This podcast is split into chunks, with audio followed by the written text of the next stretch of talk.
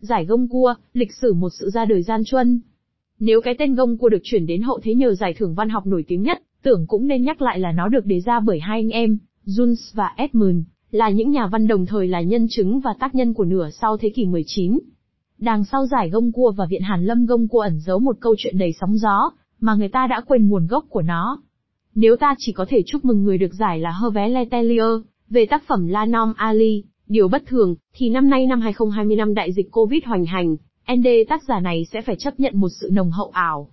Thật vậy, giải gông cua đã được trao trong những điều kiện chưa từng xảy ra, những cuộc thảo luận từ xa, thời gian trao giải bị lùi lại, không có những vui thú tiệc tùng, không có những phóng viên ham muốn thu thập được những tuyên bố đầu tiên của người đạt giải, không có những tập hợp rình rang của đám đông trước tiệm ăn broan.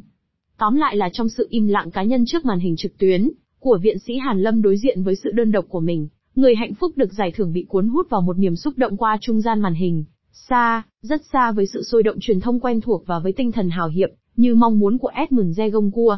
Trận chiến pháp lý những hoàn cảnh đặc biệt của việc trao giải văn học uy tín nhất của nước Pháp chỉ có thể liên quan đến sự không vững chắc của chính chúng ta.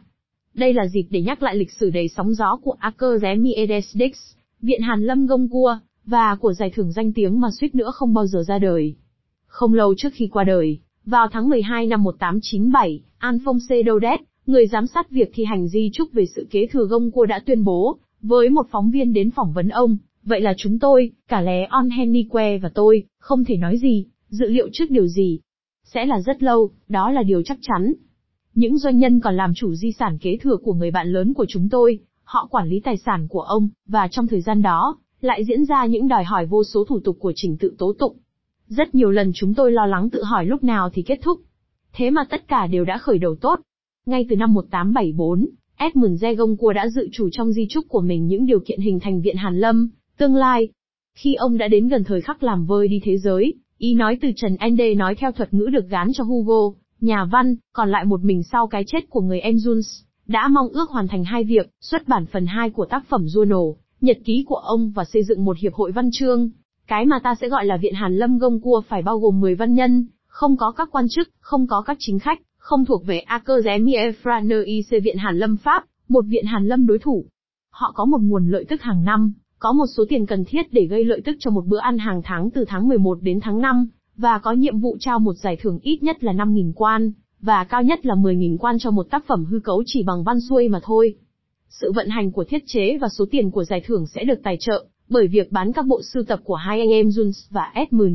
Tất nhiên, Edmund Zegoncourt đã thay đổi di trúc của ông nhiều lần tùy theo tâm trạng của ông, xóa tên một thành viên của Viện Hàn Lâm, tương lai vì ông này đã tham gia Viện Hàn Lâm Pháp, thay bằng một người khác vốn được lòng ông lúc đó, thêm nhiều phần bổ túc vào bản di trúc nguyên thủy. Nhưng đó là không nghĩ đến gia đình của nhà văn. Khi nhà văn qua đời vào tháng 7 năm 1896, những người thừa kế tự nhiên của ông anh em họ xa của ông, đã yêu cầu tòa án tỉnh xin hủy bản di trúc vì lý do viện Hàn Lâm, chưa tồn tại nên không thể thừa kế gì cả. Họ đã bị bác đơn ngày 5 tháng 8 năm 1897. Đó là thắng lợi đầu tiên, của các tiểu thuyết gia và những người giám sát việc thi hành di trúc là Daudet, và Henrique. Họ được giúp đỡ rất nhiều nhờ sự khéo léo của Raymond Poincaré, một luật sư trẻ người Loran. Gia đình của Edmund Zegoncourt tiếp tục tấn công bằng cách kháng án. Trong thực tế, đã phải đợi thêm 2 năm rưỡi nữa Viện Hàn Lâm mới thực sự có thể hoạt động. Phán quyết được xác nhận ngày 1 tháng 3 năm 1900 bởi phòng dân sự của tòa phúc thẩm. Cuối cùng, giai đoạn cuối cùng của việc thành lập Viện Hàn Lâm Gông Cua đã đến.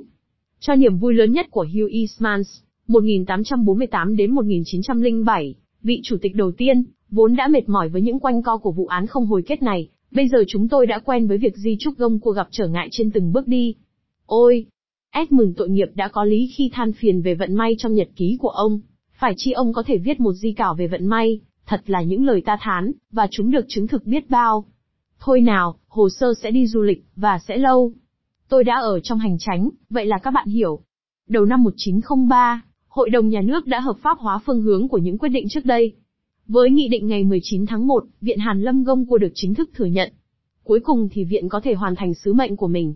Giây phút biết bao chờ đợi đã đến, đã đến lúc trao giải thưởng gông cua đầu tiên. John Anthony nào với tác phẩm Fox Enemy đã được chọn. Thông báo được thực hiện trễ vào ngày 21 tháng 12 trong sự thờ ơ gần như toàn thể, sau hơn 6 năm kiện tụng và 30 năm luận chiến. Trở về nguồn sau khi gợi lại ngắn gọn câu chuyện xây dựng viện Hàn Lâm Gông Cua, các bạn sẽ hiểu là, không thích hợp khi phê phán những điều kiện hiện thời của việc trao giải thưởng năm 2020. Hãy hy vọng rằng năm tới 2022, vào dịp kỷ niệm 200 năm ngày sinh của Edmund ở Nancy, Viện Hàn Lâm, và giải thưởng của viện tìm lại được những điều kiện hoạt động bình thường.